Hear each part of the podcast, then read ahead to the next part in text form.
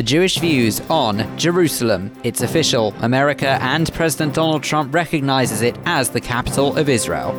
Celebrate with Denise Phillips. That's the new cookbook from our very own Jewish domestic goddess.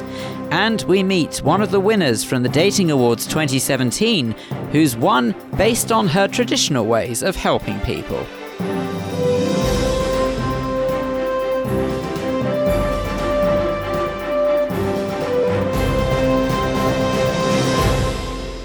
But first, with a roundup of the Jewish news this week, I'm Vivian Krieger.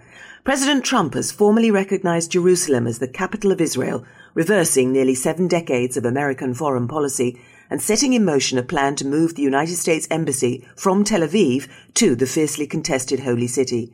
Already there's been a strong backlash from around the world led by Arab and Muslim outrage. France and the UK said they did not support the decision. Turkey threatened to cut ties with Israel. Saudi Arabia called it irresponsible. The Saudis are crucial in promoting a possible Middle East peace deal. But the Israeli Prime Minister Benjamin Netanyahu hailed it an historic day. The Top of the Pops presenter Reggie Yates has stepped down from hosting the show after a well publicized remark he made about Jewish music managers in a November podcast. Yates had acknowledged that saying he admired new singers for being independent and not managed by, quote, a random fat Jewish guy from northwest London was ill considered and reinforced offensive stereotypes.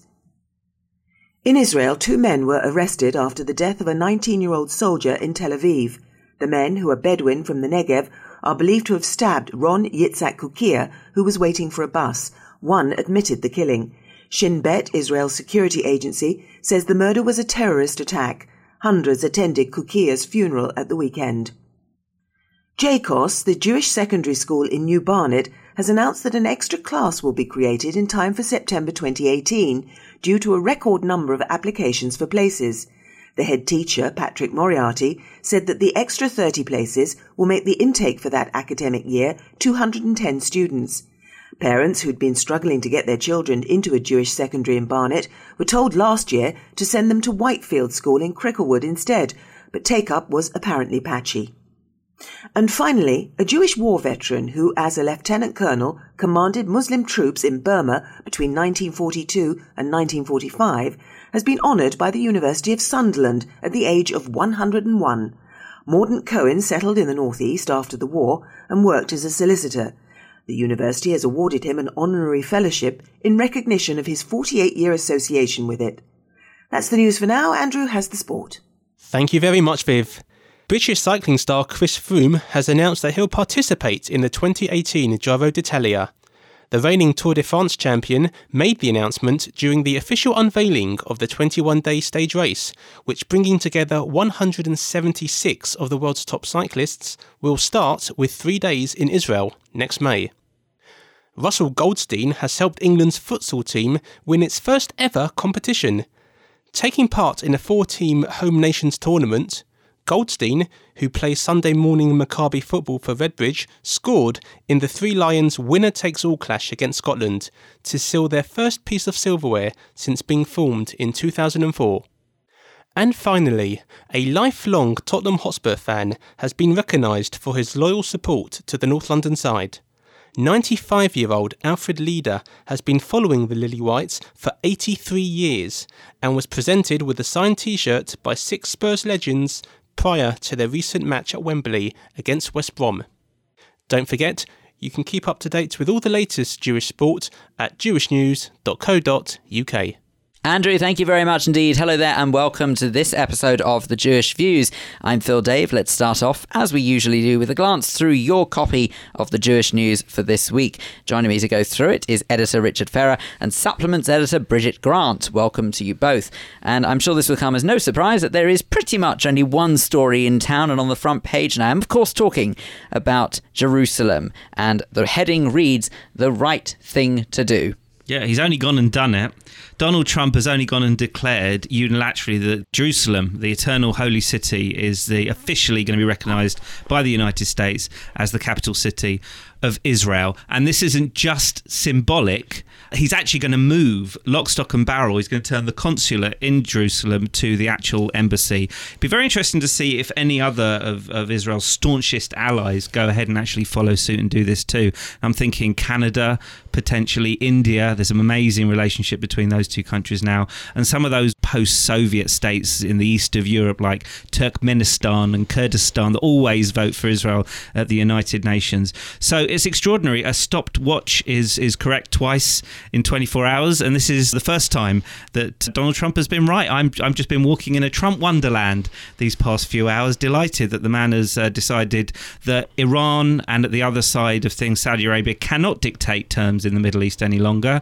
They're going to make some big decisions. And these big Arab states that like to wield their power and their muscle can like it or lump it. So well done, Mr. President. Good move. Be very interesting to see what happens from here. Well, I think that's exactly the problem, isn't it, Bridget? That it will be very interesting to see what happens here. And unfortunately, as we'll hear later on in this program, not everyone in the community and in global Jewry is that excited by it. They're actually quite worried. Oh, yes. I mean, there's loads of columnists, Jewish columnists, coming out and saying, you know, how disgraceful it is already we are seeing the ramifications of it. We've already experienced and seen that in Bethlehem there are massive protests going on. Here in London there is a massive protest planned for this weekend outside the American Embassy. And it's all as a result of this frankly extraordinary decision, which although we were warned about, although we knew it was coming, although we knew Mr. Trump said from the word go that he had every intention of doing this, did any of us actually think it was going to happen? Who knows? But the protest thing, I mean, you know, what don't they protest about? You know, a cartoon, I know, somebody says the wrong thing. There's always a protest. And, and this figure that people keep saying it's made 1.5 million Muslims very angry this idea that these 1.5 million Muslims are furious about this. Um, I, I, one thing that really troubles me is that why we think it's not okay for Israel to decide where its capital is. If the government decided to make the capital Manchester here tomorrow, but I happen to be born in London, what right do I have to say, but I've got London on my passport and it's the capital and, and I don't want it changed? I'm just a citizen, right? I don't have that right. So uh, this is the, this is the complexities of it and the way it will be discussed on and on and on. But the problem about Trump is he does he's a bit of a foot in the mouth job, isn't well, he? Well, the, the thing about Trump is that the word used complexity complexity, I don't think he has any. He's just decided to shake up the status quo, and I don't even think he, he worries about what the repercussions of that are going to be. But you're right, every single time Israel does anything that is perceived to be something that the Arab states can attack and criticize and be hypocritical about, yeah, Hamas will say, We're opening up the gates of hell, and there'll be massive protests and huge demonstrations. And after prayers on Friday, there's rocks thrown, all sorts of things. This is going to happen again, but now it's a different different situation because this big symbolic gesture has has been made. It's not going to change anything day to day, but in terms of the political atmosphere, as I said at the beginning, is anybody going to follow suit? And the other problem is there's only one honest broker to peace in the Middle East. The, there's only one superpower that can achieve that, and that's America. And right now it's shown its hand, so there is no broker anymore. So the, any solution has to come from the Arab states, from the Arab League at this point until the Trump administration has, has breathed its last. Well, it will certainly be very interesting to see what happens as a result of it, and I dare say it will carry on for a few months yet. Okay, well, let's look at some of the other stories making the paper this week. And what's this about a hackathon that you were a judge on, Rich? Yes, I was down at Work Avenue in Finchley last weekend at uh, this extraordinary event organised by Jewish Interactive, which is this wonderful organisation that is reinventing how children learn in the classroom interactive technology. They set up a hackathon. They gave these kids, about 50 of them, all teenagers, apart from one group of primary school kids from Etz Chaim, who were phenomenal, and I have to give a big shout out to them. They gave them a day to develop an app, to create an app that will uh, help them them overcome obstacles in the classroom, uh, tutoring, sharing tips, exam advice, etc. And they all pitched to these incredible people uh, on the judging panel and me in front of a, an audience of 100 and we asked them questions about how you're going to commercialize this and why are people going to think it's compelling and why would they come back. And it was a dragon's den atmosphere and they were so sharp. And they came up with these brilliant ideas and they actually developed the app so you could actually play with it on your phone and download it. The winning team was called better learning they are going to go forward and pitch it in a larger environment they might actually see their app developed and actually end up on android and on iPhones, and other teams got tours of Google headquarters and mentoring. So just phenomenal. When I was at school, Bridget, ah. it was blackboards, abacus. Now it's all iPads and technology. It's fantastic. Mm. And can I just declare that even though I don't consider myself to be that old, even I don't remember really an age beyond whiteboards and maybe occasional computers here and there. Certainly more towards the later years of my school life, computers were very much a thing. In the early days, forget it. You just had to be privileged few who had access to computers. I, I go into schools to talk about the early days, and when I take in a typewriter, of which I have several at home. I thought you were going to say when you took in your quill. No, thank you, thank you so much. Yes, yes, the, you can hear one the or- bones creaking. one or- when I take in the, ty- the most of the kids go, "What is that?" I m- must draw your attention to a picture I, I saw of Bridget. uh, Well, it must have been earlier this year. It's a black and white image from another Jewish newspaper. Other Jewish newspapers are available in the 80s, and she sat there with a typewriter and a fag in her mouth, writing some feature, and it was you know smoke-filled newsroom. Yeah, even the Jewish newspapers were smoke filled then. Lovely. Yeah, the, the, the, the way technology has transformed everyone's life, not just in the classroom, is astronomical. Well, really quickly, let's hope somewhere that is not smoke filled is Camp Simcha, because Bridget, what's going on with Camp Simcha this Right. week? Right. Well, the big news is I dressed as Minnie Mouse this week, more for the charity Camp Simcha than for the newspaper. But it's a wonderful way of taking part in their toy drive, which they do annually. They had more toys given than ever before this year. The Haiders do it, the schools do it, nurseries do it. They all give, and then they have a packing day, which was last week at Yavneh on Sunday, and then they all get distributed to 110 hospitals and hospices. And my daughter goes to a stage school. Baby Spice also goes, her child is at that school. And I asked her on the weekend whether or not she would come to the hospital to kind of raise the profile of the giving, which was wonderful. Interestingly, and I have actually made this point in the paper this week, that it is incredibly hard to get celebrities of the faith to align themselves to these charities. It's heartbreaking that they don't actually.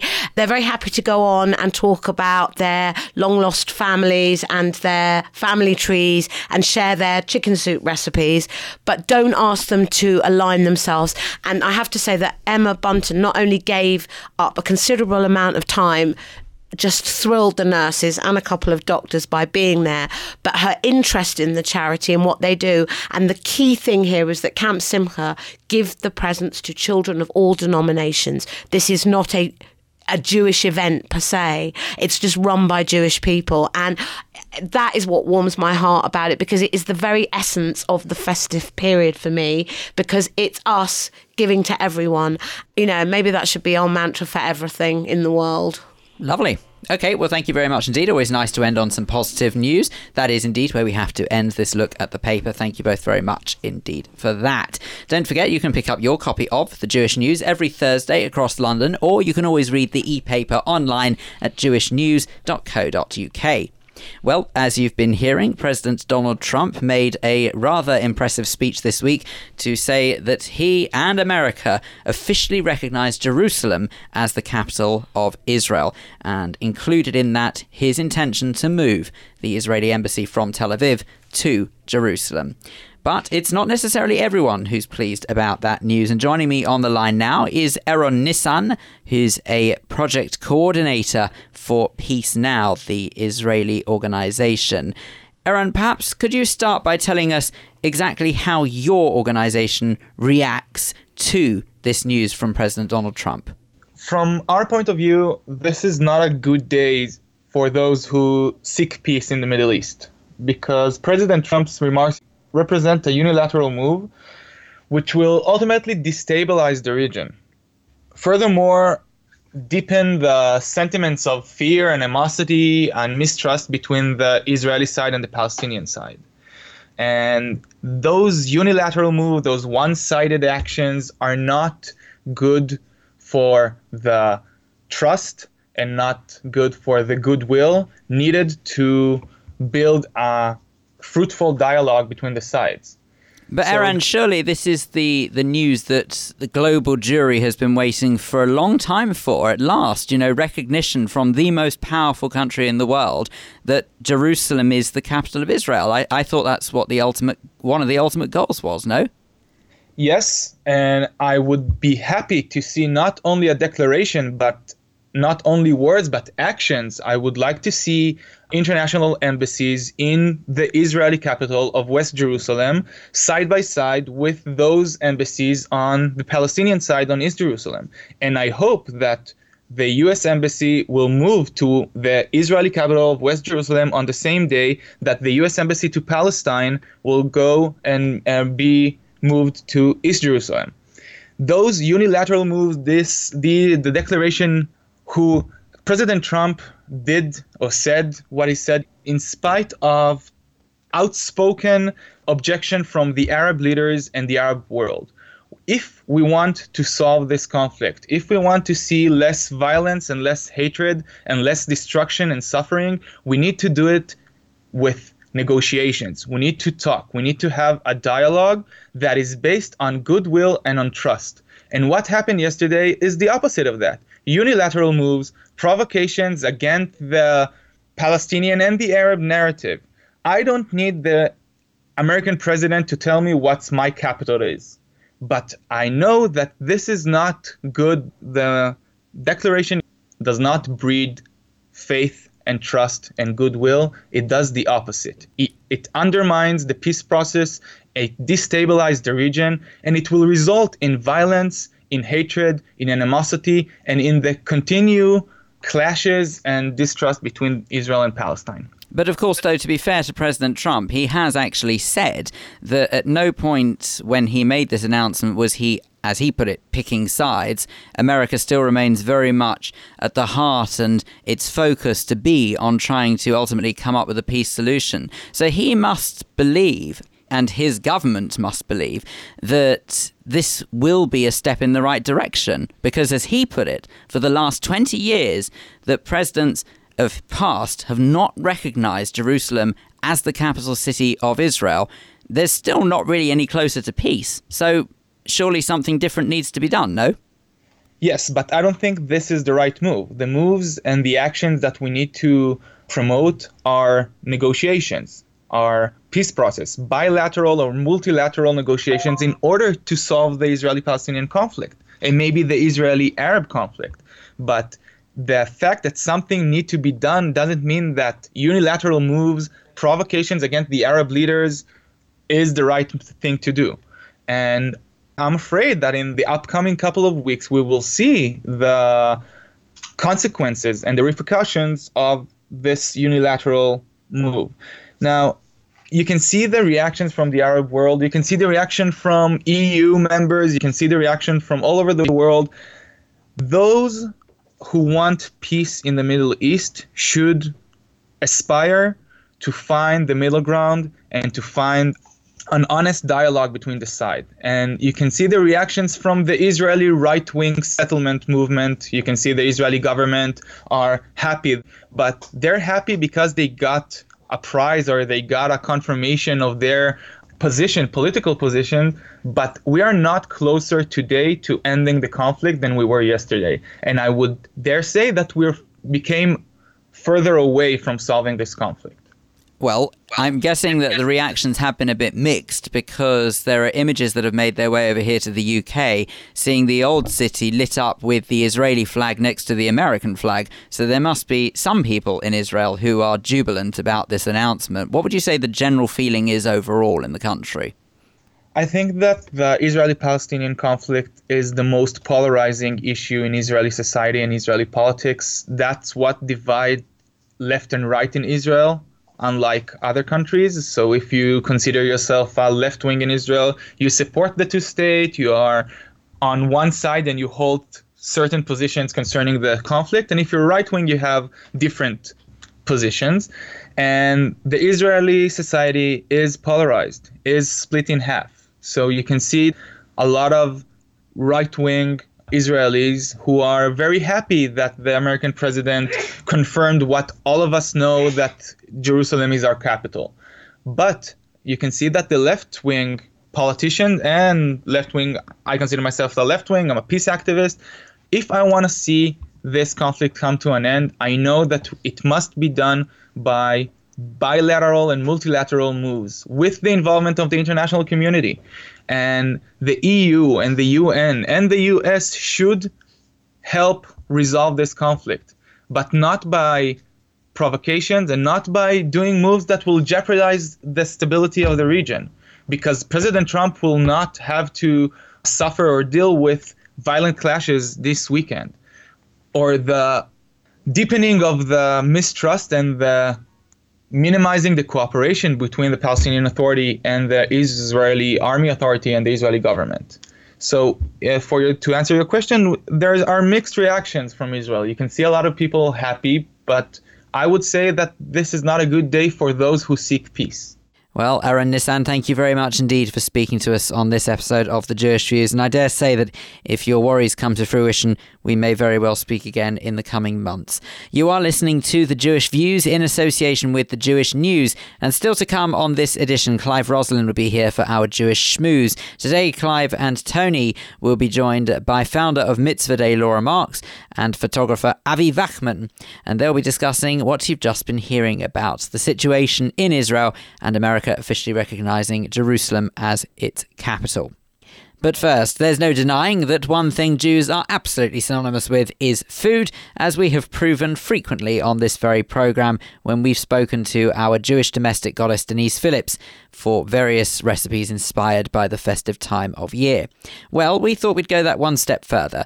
Denise has just released herself a cookbook, one of a number of cookbooks that she's released, called Celebrate Every Day with Denise Phillips. It is released in aid of Chai Cancer Care, and our very own arts editor Kate Fulton has been speaking to Denise to find out more about it. And if you're lucky, you'll also get a recipe for Hanukkah as well. Kate started by asking Denise to tell us how she defines herself. Is she a cook or is she a chef? I'd like to say that I'm a chef, but I'm a house chef. I'm not a chef at a restaurant, I'm a chef from a home. And it's more or less about cooking to perfection, cooking with flair, cooking with style, but not actually going to restaurants to do this. So, and I'm not a caterer. So it's cooking with inspiration, using exciting ingredients, new ingredients, and in a stylish way. People are still cooking, are they? Given that there's so much ready meals, so many takeaways, young people are coming back from work and they're all busy and, and sort of mm, can't think of anything but their jobs. Are they actually then taking themselves to the kitchen to chop up an onion when they get home from work? I think you've got a, a mixture of people out there because the television programs are oozing food, oozing, oh, in, you know different things going on about food and making you very health conscious and the food manufacturers are doing their very best to make you eat better, and the doctors and the NHS are trying to make you eat healthier. So it's almost halfway house. There are, you know, quick fixes. And there's people like me that want to make anything easy when you know how. So I love to teach, and that's what I do. I do lots of cookery classes. We're coming, you know, sort of to winter season. I suppose we are in the winter season, really, and coming up for Hanukkah. And people tend to think of it as as comfort eating, if you will, sort of lots of dollops of, of, of fat to keep you going. How do you do you cook differently in the winter month? I like to cook them very much in season, so root vegetables, you know, soups and stews, and it's very it's comforting. Why not? I mean, tonight, what am I going to make for dinner? I mean, it's something mashed potato and something, you know, a stew. It is divine, and it makes you feel good. Otherwise, you're only going to be snacking on the wrong things, and that doesn't fill you up. It's true, and you are a very svelte petite person, so you obviously practice what you preach. I'm looking at this most gorgeous book that you've brought, Celebrate Every Day, which is a really lovely title. What are we celebrating? We're celebrating every day. The book's in aid of Chai Cancer Care and enjoying eating and celebrating with our loved ones. They're not with us every day, and we only realise it when they're not there. So the book is about celebrating meals, everyday meals, and different types of meals from Friday night, midweek suppers, special occasions, yontovs, birthdays, anniversaries, richly everyday life. And how have you? How did you sort of come up to with with a plan to do this this project with uh, Chai Cancer Care? Well, my father died in 2008 of bowel cancer and lung cancer, and the opportunity came up about raising money with Chai Cancer Care, and I had a book ready to go, and one thing led to another, and this book was really produced within three months. It's extraordinary, and it really does look. It does look like something to celebrate. I mean, we're not not that we're worshipping food or or celebrating something insignificant. It's celebrating, as you say, the time together. And what have you got for us for for Hanukkah? What sort of things are in the book? One of my favourite recipes is a beetroot latkes, and it's sort of a twist on the tradition. And they're pretty. Uh, and yes. Well, they are when you're in the bowl rather than on your fingers. Gosh, don't they make your fingers red? So definitely put gloves on when you make this. So this recipe, it, it does take a little bit of time, only because it's a little messy. But just to say, it, it uses for about 30 little latkes, because you'll want at least that for the family, uh, 600 grams of raw red beetroot, so not the vacuum one sort of cooked, but the raw one. 200 grams of potato, peeled and coarsely grated. Two small onions, again peeled and grated. Two tablespoons of tahini paste. One tablespoon of ground coriander.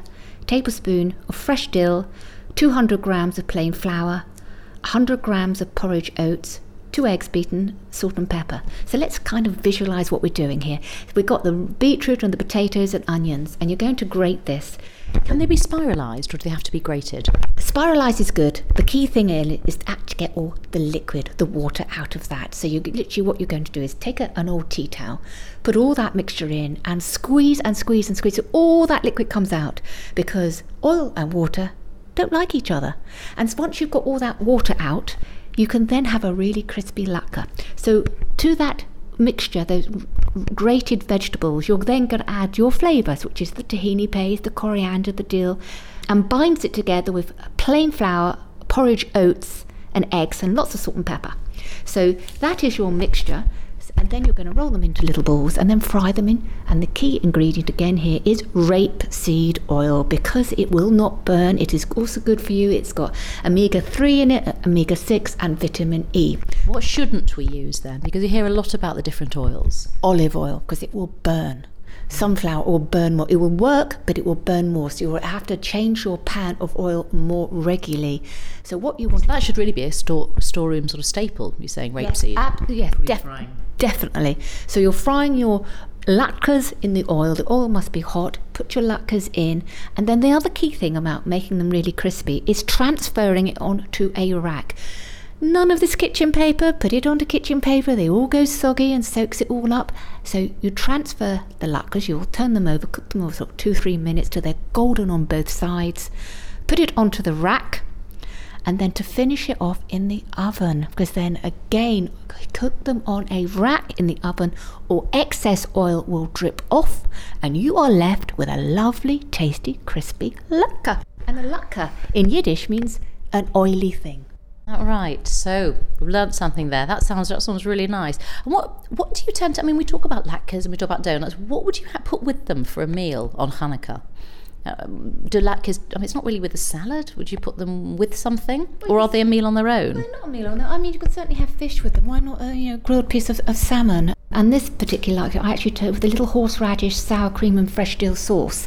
So my little secret is a tablespoon of horseradish, white horseradish sauce and then two tablespoons of apple puree mm. and a little sour cream.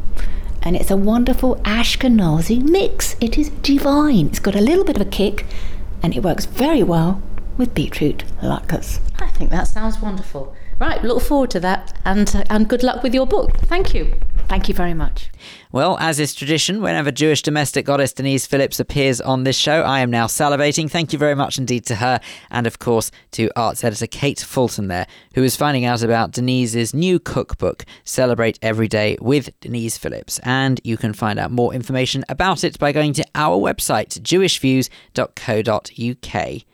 You are listening to the Jewish Views in association with the Jewish News, and still to come is our Jewish Schmooze. Don't forget to tune in to the live stream of the Schmooze every Thursday evening from 7 pm Greenwich Mean Time. Now, next week there will be no live stream of the Schmooze, as our entire programme will be coming live from Hanukkah in the square, and therefore we will not have the facility to stream the Schmooze.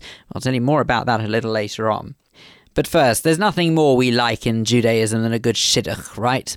Of course, that is the art of matchmaking after all.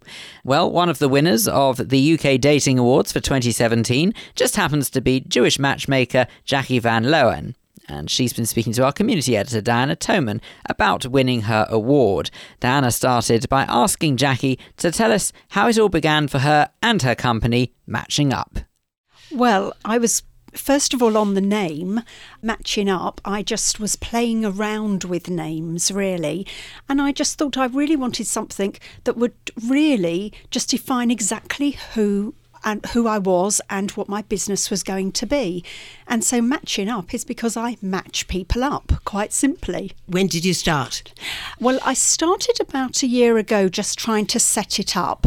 I was working at the time and I was thinking about things that I could do outside of being employed. And so I started to set it up and then I really launched it in July this year. And it's been incredibly busy. July this year, so you've hardly got off the ground, but it sounds as if you have actually got off the ground. Tell me, there there are an awful lot of dating agencies out there in the big wide world. Did you find a gap in the market? Yes, I think there are a lot of dating agencies, but a lot of them are online. And where mine is different, if you like, I'm a traditional matchmaker. So I see people personally. It's not just based on what you look like for those few seconds that you see somebody on the internet. And I just offer a more personal service, getting to know you and being able to match you with somebody who will be actually very compatible to you. Now, these, it sounds as if you actually get people to come and visit you or you go and visit them. I do. I meet everybody on my network. And to be honest, I don't take everybody on because I want to be able to match people that are compatible, that have got something in common. And I like to think that I spend the time with those people getting to know them so that their personality shines out. So that's how you, if I can put it in in quotes, how you vet them, if you like. What sort of characteristics are you really looking for in each of the clients? Everybody's different, and everybody will meet somebody different. But I think what I'm looking for is trust, first of all, and whether they're telling the truth. And I think that that's missing on the internet if you go on internet dating. So when I meet somebody, I really do ask them lots of questions, not only finding out what they like and what they dislike and who they want to meet, but about their past and about being truthful so that I can pass that on. And the other thing that I do that probably will set me apart is that I really look at people's security. I look at their ID. I find out, you know, if they're telling me that they're 30, are they really 30? Or are they actually 55 and the, what they've posted online has been a, a photograph from years ago? So are they who they say they're going to be? Because I don't want to introduce them to anybody knowing that there may be that problem. I'm assuming that this is only Jews that we're talking about, or maybe not. It isn't actually. It is predominantly Jewish, but it's not. And I've had a wide client base. So it's not particularly just Jewish, but it is predominantly mainly because I'm living in northwest London. Exactly. And you're going across the whole spectrum of the religion from the secular to the to the very observant. It's normally just modern traditionalists really. There's a need for everything and I'm hoping to fill that need. And how did you get nominated for the award? Was it one of your clients who was so delighted with you they put their, your name forward? Oh, that would be lovely. How it actually happened was that, first of all, I was nominated and I won the Best Newcomer for the UK matchmaking, in the UK matchmaking industry. And so what happened was was that I obviously was put forward by somebody, I don't know who it was, and I had to fill out a lot of forms. I had to go through some kind of interview process. And I went along to the awards evening and my name got called, and I am absolutely delighted that I've won that award. I'm sure you are, and I can't help feeling it's going to increase your client base somewhat. I would hope so. I would hope so. But it's that's added not. to your credentials. It has, but it's not really the reason I do it. I do it because I really want to make sure people are happy and that they're introduced to the right person. One of the winners of the UK Dating Awards for 2017, Jacqui Van Loen, speaking to community editor Diana Toman there. And if you would like more information, then you can always go to our website, jewishviews.co.uk. You are listening to The Jewish Views in association with The Jewish News. And normally at this point, we'd hand over to Clive Roslin for our Jewish schmooze. But actually, we've got time to squeeze one more item in before we hear from the schmooze team for this week. Because those of you who get a copy of The Jewish News for next week will notice that there is a rather snazzy supplement involved that is all about Israel's Guide Dog Centre. Well, their UK executive director, Martin Segal, has joined me in the studio now to tell us a little more about the organisation.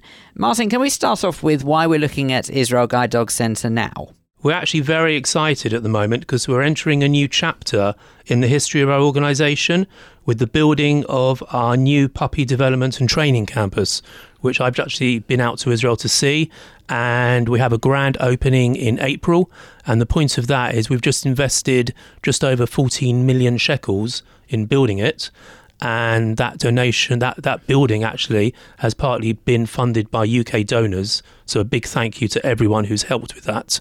And what it's going to allow us to do is more than double our capacity to train and breed new guide dogs for Israel's 23,000 blind and visually impaired people. Goodness me. And just to get this into some sense of context, before the Israeli Guide Dog Centre came along, what happened then? If am I right in thinking that it was almost guide dogs had to be trained abroad and then brought into Israel?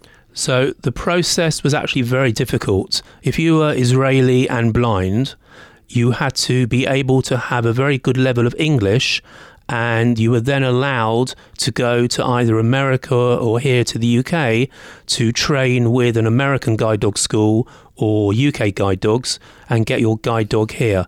Now, that meant obviously that it precluded a lot of people who couldn't speak English or maybe who couldn't travel. And also, the problem was coming back to Israel that the guide dogs here in the US were trained in English. And that sounds a bit silly, but if you think about it, Israelis speak Hebrew and everything happening around them is in Hebrew. So it was actually very, very complicated, and a lot of blind people just couldn't get a guide dog in those days. And also, not to mention as well, I, I don't actually know completely what Israel's quarantine laws are, but I'm guessing if it's like the rest of the world, the dogs wouldn't have just been allowed straight back into the country either the the process was complicated. Okay, let's say that. And one of the things that our founder Noach Braun wanted to do was to simplify that process and obviously do what we do, which is help the blind people gain their independence back with the trained guide dogs. So tell us a little bit now how the process differs, especially with thanks to this new centre. First of all, people who are blind in Israel can approach us, apply to us for a guide dog. The waiting time for a guide dog has obviously reduced drastically from when you had to go abroad. And the guide dogs are provided free of charge to the blind person. So there's no charge whatsoever to a blind person getting a guide dog from us and training also, obviously, to use the guide dog. And we are now producing and turning out around about 35 to 40 new guide dog teams every year.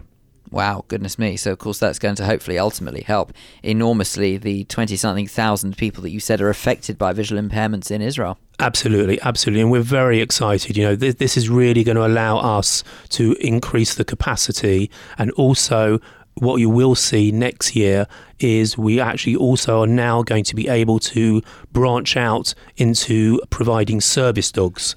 So that's something that we've wanted to do for a long time. And what that means is we're going to be providing dogs to people with PTSD, that's post traumatic stress disorder, to people with epilepsy, with autism, and other special needs. So it's a really, really incredibly exciting time for us to be able to expand our outreach and our help of the various disabled communities in Israel now.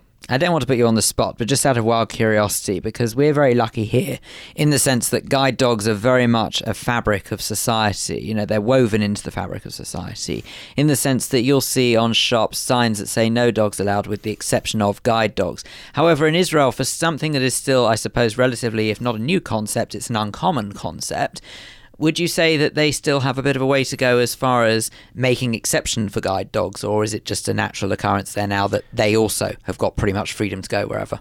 We have campaigned extremely hard in Israel and we have actually in the last few years changed the law or had our lobbying, our lobbyists help to change the law in the Knesset where a guide dog is now allowed into every single public space.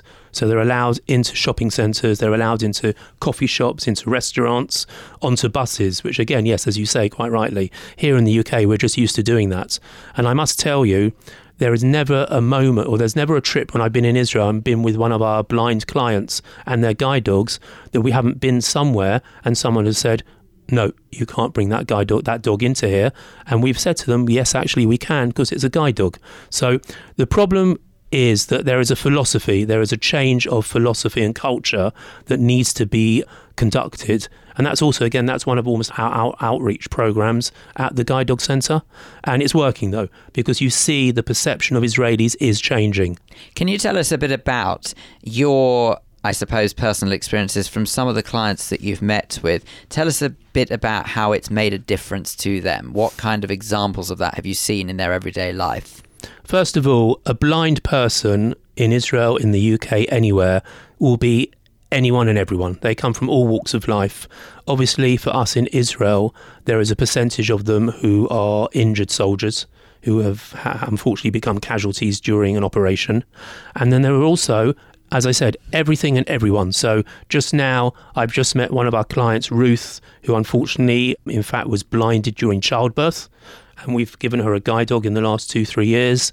I met a wonderful guy called Boaz, who unfortunately was injured in a martial art accident. And I also met uh, an ex soldier whose name is Achia, who was actually blown up in one of the tunnels in one of the Gaza operations. So you see, there, there's a massive broad spectrum of people. And what I find in all of these people that I meet, first of all, they are true inspirational heroes to me and to everyone, in that They've been blinded in whatever way, but they're willing and they want to pick up their lives and they want to get on with their lives. And I think it's that desire for independence that really is almost the strapline for us. And we say that we are giving these blind people back their independence. There's going to be people listening to this who are going to want to know how they can get involved and what they can do to help, if anything. How do they find out more about you and your organisation? We have a very nice website which you can find at israelguidedog.org.uk. We have a Facebook page, we have a Twitter page. Please follow us, please sign up and tweet and, and, and do whatever one does on social media. We also have a wonderful sponsor a puppy program where you can get involved by sponsoring a future guide dog and sponsoring one of our puppies in Israel. And again, you can find out more on the website or by contacting us. You're listening to The Jewish Views, and this is The Jewish Schmooze, the part of the show where studio guests join me, Clive Roslin, to discuss matters that you've been hearing throughout the program so far. And joining Tony Honigberg and me today are founder of Mitzvah Day, Laura Marks, and newcomer, photographer Avi Wachman. The subject for this edition is based on the news that President Trump has formally recognized Jerusalem as the capital of Israel, reversing nearly seven decades of American foreign policy and setting in motion a plan to move the United States Embassy from Tel Aviv to the fiercely contested Holy City. The question is is the president saying what Jews around the world have thought and felt for years, or are we concerned about the ramifications of such a statement? Avi, let's start with you. Being of Israeli origin, are you pleased that Donald Trump has made this declaration? I'm a bit torn between the desire to hear Jerusalem being recognized as uh, the capital and anything Trump says. It's a problem for me to uh, accept what he says. I don't like, usually, whatever he says, I would think the opposite. So I'm, that's why I'm torn, because uh, on the face of it, this is a very nice thing. But because it's Trump and not someone else, I'm a little bit reserved about, about it. My excitement isn't that forthcoming.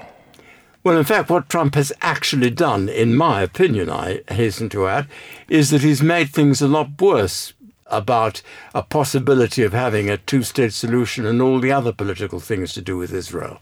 I don't know. It's it's the early days yet. I think it's only, he's only done it, and this is the sort of thing that you would only see if it was bad after a time.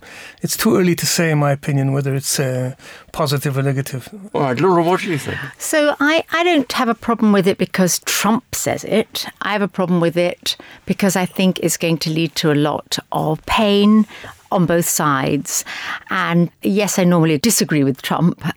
And in this case, I disagree but not because it's Trump. I, I, I feel I feel very anxious, very worried that this will lead to a lot more pain, a lot of violence, a lot of anxiety, a lot of broken lives on both sides.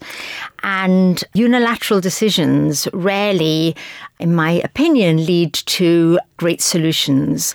So I, my initial reaction to this is not really to do with Trump. It's much more to do with is this going to genuinely lead to peace in the area?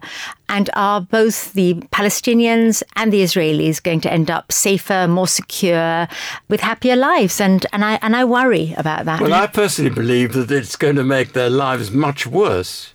I really do. What do you do, think? do you think that if someone else would have said it, it would have made any difference, or would it have just been the same? Let's say another prime minister or president of another country said it, would it have made any difference than Trump saying it? For me, massive, massive. If, if Theresa May would have said that, she recognises uh, that would have been absolutely great. If Obama would have said it, it would have been great. Trump saying it is it's like because it's Trump. It's like Britney Spears uh, singing all along the Watchtower. For me, it's either Dylan or Hendrix. If Britney Spears did it, I wouldn't even listen to the recording. Interesting. But that's because you don't like Trump. But in fact, it would have been. Well, that's what just... I was saying. I, th- I, think there's a lot of people don't like Trump, and that's why I But wondered. no, if Obama had said it, it would have had caused just the same problems as Laura's just been saying. There was in the in one of the news items that came to me, and I can't remember which country it was. One of the African countries, president stood up. I think it was Ghana, stood up and said, "We also recognise Jerusalem as being the capital of Israel." Based on, but he wouldn't have stood up and said that before Trump said it. All this is doing is telling us that the world's going to polarize even more. You know, so some people are going to say this and some people are going to say that, but ultimately we're not going to get to a solution until everyone sits down and talks about it. Which is the same case we've had all for the last seventy years. Exactly. I mean, we're always going to be polarized. If it's Jewish issue, it's going to be it's polari- It's a polarizing issue. I mean, if the people- Gemara says Esav hates Yaakov, that's an axiom, and you can argue with that. But the, the truth is, it's true. It's been proven over the years. No matter what we do, no matter what Israel does, it's always going to be a problem country. So I don't know if this specific declaration is the thing that's going to make a problem. It might be an excuse, but I don't think that's going to be the problem. I don't think it's going to make it any worse than it already has been. Personally. Of course it is, because they're, already they're saying there's going to be another intifada. Yeah, but they say that anyway. They would say whatever you say, whatever anybody would have said about it, they would turn up and say, "Well, it was going to be another intifada." If you look at who said that exactly, it's the head of the Hamas. And the Hamas are the people who control the Gaza Strip with an iron fist. It's it's a real dictatorship, and whatever they say goes. And if they say to the people, "You have to now go out and demonstrate," that's what they will do. So it's really See, not. pe- it's a peace, hollow. peace has never come, has it? When when they wanted the Gaza back, Gaza Strip, but when they wanted Gaza back, and Israel eventually handed Gaza back, Didn't help. It didn't help anyway. There, there still was no peace. And, and all they did, these people, they went in and destroyed all the Jew, the where Jewish people had lived and all the synagogues and everything else. There still wasn't peace. So I think this is just an excuse. There has to be, and there always is, there has to be in the end a solution Oh, to there's this. got to be. And clearly, it might take another 20 years, I hope not, but it might take even more Might longer. take another 70 But years. there's, I doubt it. I doubt it. But it, it, it might take another 70 or 100 years if Trump gets away with this.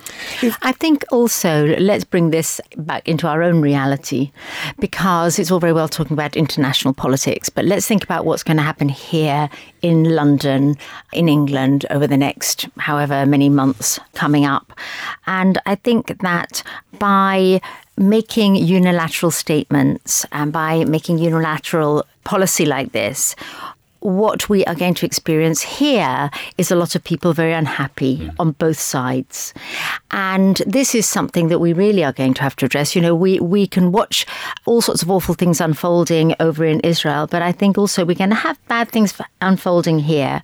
And I think that when we are unable to sit down at the table and talk to people about problems, when particularly when we're unable to talk about what's going on in the Middle East, I think things get worse and worse. You know, these things will kick off and Will it lead necessarily to solutions? I don't know. Will it lead to easier relations? I don't know. But in both of them, I doubt it. Well, we all know we all know what it needs. It needs Jerusalem as the capital of both Israel and and as the capital of Palestine. But the whole of Jerusalem, not split, not split into east and west. It needs just that whole Jerusalem area. Like say London is the capital. You know, uh, it needs a whole Jerusalem to Look, be the from, capital. From, from 1948 to 1967, when Israel was only in the west of Jerusalem. Well, because they were kept and it always called it its capital. Yes, and the world did not agree. Why? The, the, the Israel never said we we think all of Jerusalem is going to be the capital. It, uh, the, the eastern part of the city wasn't in Israeli hands, no. and yet the world did not recognize it. Also, you have the, these presidents who every four years are saying, yes, we are going to move the embassy. Yes, Jerusalem is the capital. So it's a bit problem because Trump usually is the same person who said Nazis do bad things and the other side do bad things. Yeah. He's a bit of a yeah. You, you don't know. To, you don't know how to take. You really, really have to be careful when you gauge his. I words. don't see. I don't see the American embassy ever moving there because I think at the next election that America has, Trump won't get in, and you'll have another president coming in. But actually, let's face it, Jerusalem should be an open, open city. city. Correct. And it should be a home to both the Israelis and the Palestinians. And that is the only way that you will have a two state solution and the only way in which you can have peace. Well, even with come. that, I don't think there'll, there'll be peace because you'll still have the radicals, you'll still have Hamas and Hezbollah who don't want Israel there.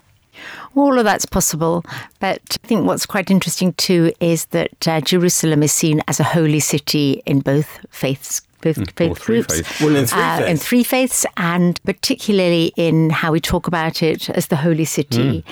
And one would hope that a holy city is a city of peace one would hope so. And I think that uh, what we have to strive towards is a, a solution whereby Jerusalem is able to be the center of a peaceful Middle East, mm. a peaceful Israel, hopefully a peaceful Palestinian state operating alongside.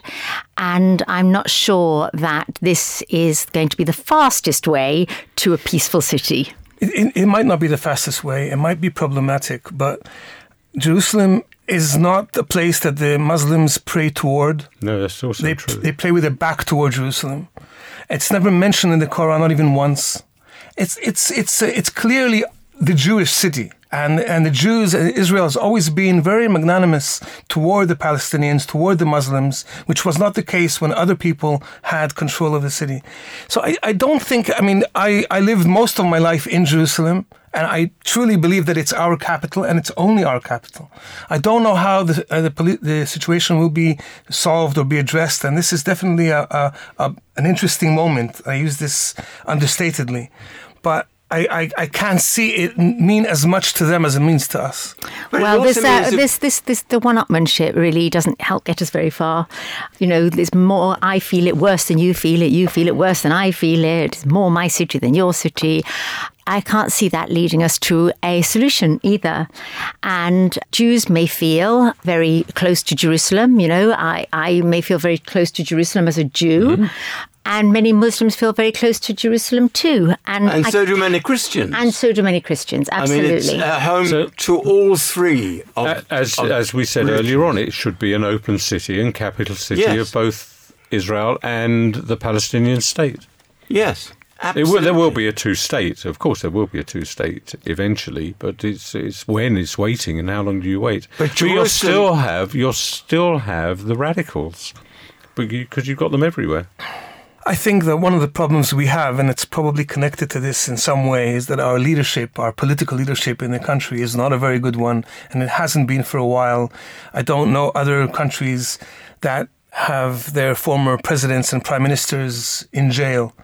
And I think that it's not maybe as bad as it was when Olmert and Katsav were leaders, but it's not very good now. Our leadership is not good. If we had a strong leadership, I think things would be a bit better, even in this in this subject as well. I think the unfortunate part is that, and we're only talking about groups here. We're talking about Hamas. We're talking about Hezbollah. We're talking about Iran. We're talking about uh, lots of these countries who don't want Israel to to exist, and. Although the majority are peaceful, it's the minority who make noise, who make more of the noise, and the majority, uh, correctly, want peaceful life and don't say anything and sit in the background. Of course, and what's, what's terrorism? And terrorism is a very small everywhere. minority of people. Happens here, doesn't it? Right, exactly. But it happens to a much greater extent in Israel Mm. And Palestine. Yes. Much greater extent than it is here. Anyway, I'm afraid there we are. We, we have to leave it at that point. But my thanks to our guests, founder of Mitzvah Day, Laura Marks, and photographer Avi Wachman. Please do feel free to share your Jewish views with us, and you can email studio at jewishviews.co.uk or you can contact us via social media. Find us on Facebook by going to Facebook dot com slash the Jewish Views, or on Twitter, we are at Jewish Views UK. And of course, those details are on our website, jewishviews.co.uk. Well, it's time now for our rabbinic thought for the week, and this time it comes from Rabbi Jonathan Wittenberg from New North London Masorti Synagogue. This week brings the lovely festival of Hanukkah. I always enjoy watching the lights and thinking of the wonder that they represent. The question has been asked surely the miracle begins on day two only, because in the story in the Talmud, the one vial of pure oil the Maccabees found in the desolate ruins of the temple did contain sufficient fuel for the first day, so the miracle should start on day two. But I think the miracle begins not, not even on day one, but almost before the first day starts. Because think of their decision. Should we light or should we not light? There must have been those who have said, Wait, we've reconquered the temple. Let's get a proper supply of oil so that we can continuously keep this menorah alight. Wait until we've got enough for the future. And there will be others who said, We have enough for a single day. Let's make a start. And this to me is true of inspiration. It's true of the illumination, the oil, as it were, that we have in our hearts. One can say, Oh, I haven't got enough, or it won't burn for long, or it's not worth trying, I don't know what the future will bring, and do nothing. Or one can say, There's a small flame there. There's something that burns. There's the first line of a song. Let me start and then see what happens. And when a person of any age, or indeed of any faith, brings the inspiration that they have, however small it seems at first, it always lasts longer than you think. And other people take it up. Other people's flames come to join your flame. And that's the miracle, I think, of the Maccabees. It's about hope. It's about courage. It's about saying, we'll light the light that we have and we'll trust that the flame will grow. And it has. And that flame of, of hope in times of darkness, that's what burns in our windows every Hanukkah till this day. Thank you very much to Rabbi Jonathan Wittenberg with our thought for the week there. And that's all the Jewish views we have time for. Thank you very much indeed goes to our guests, to Eran Nissan from Peace Now. Thank you very much to Jewish domestic goddess Denise Phillips, as well as Jacqui Van Loen from Matching Up, and of course, Martin Segal from Israel Guide Dog Centre. Thank you very much also to our other contributors, to you at home for listening, and of course the team, including our producers, Tony Honigberg, Sue Greenberg, and Harley Baptiste. You can always listen to the most recent edition of The Jewish Views by visiting our website, jewishviews.co.uk, where you'll also find the facility to listen to all previous episodes as well. Just before we go, to let you know that next week's programme is going to be a special edition where we'll be coming from Hanukkah in the Square for 2017. So I do hope that we will see you there, and more importantly, you will join us next time here on The Jewish Views. We are, of course, in association with The Jewish News and are part recorded at the studios of Jewish Care in London. I'm Phil Dave. Thanks for listening. Goodbye.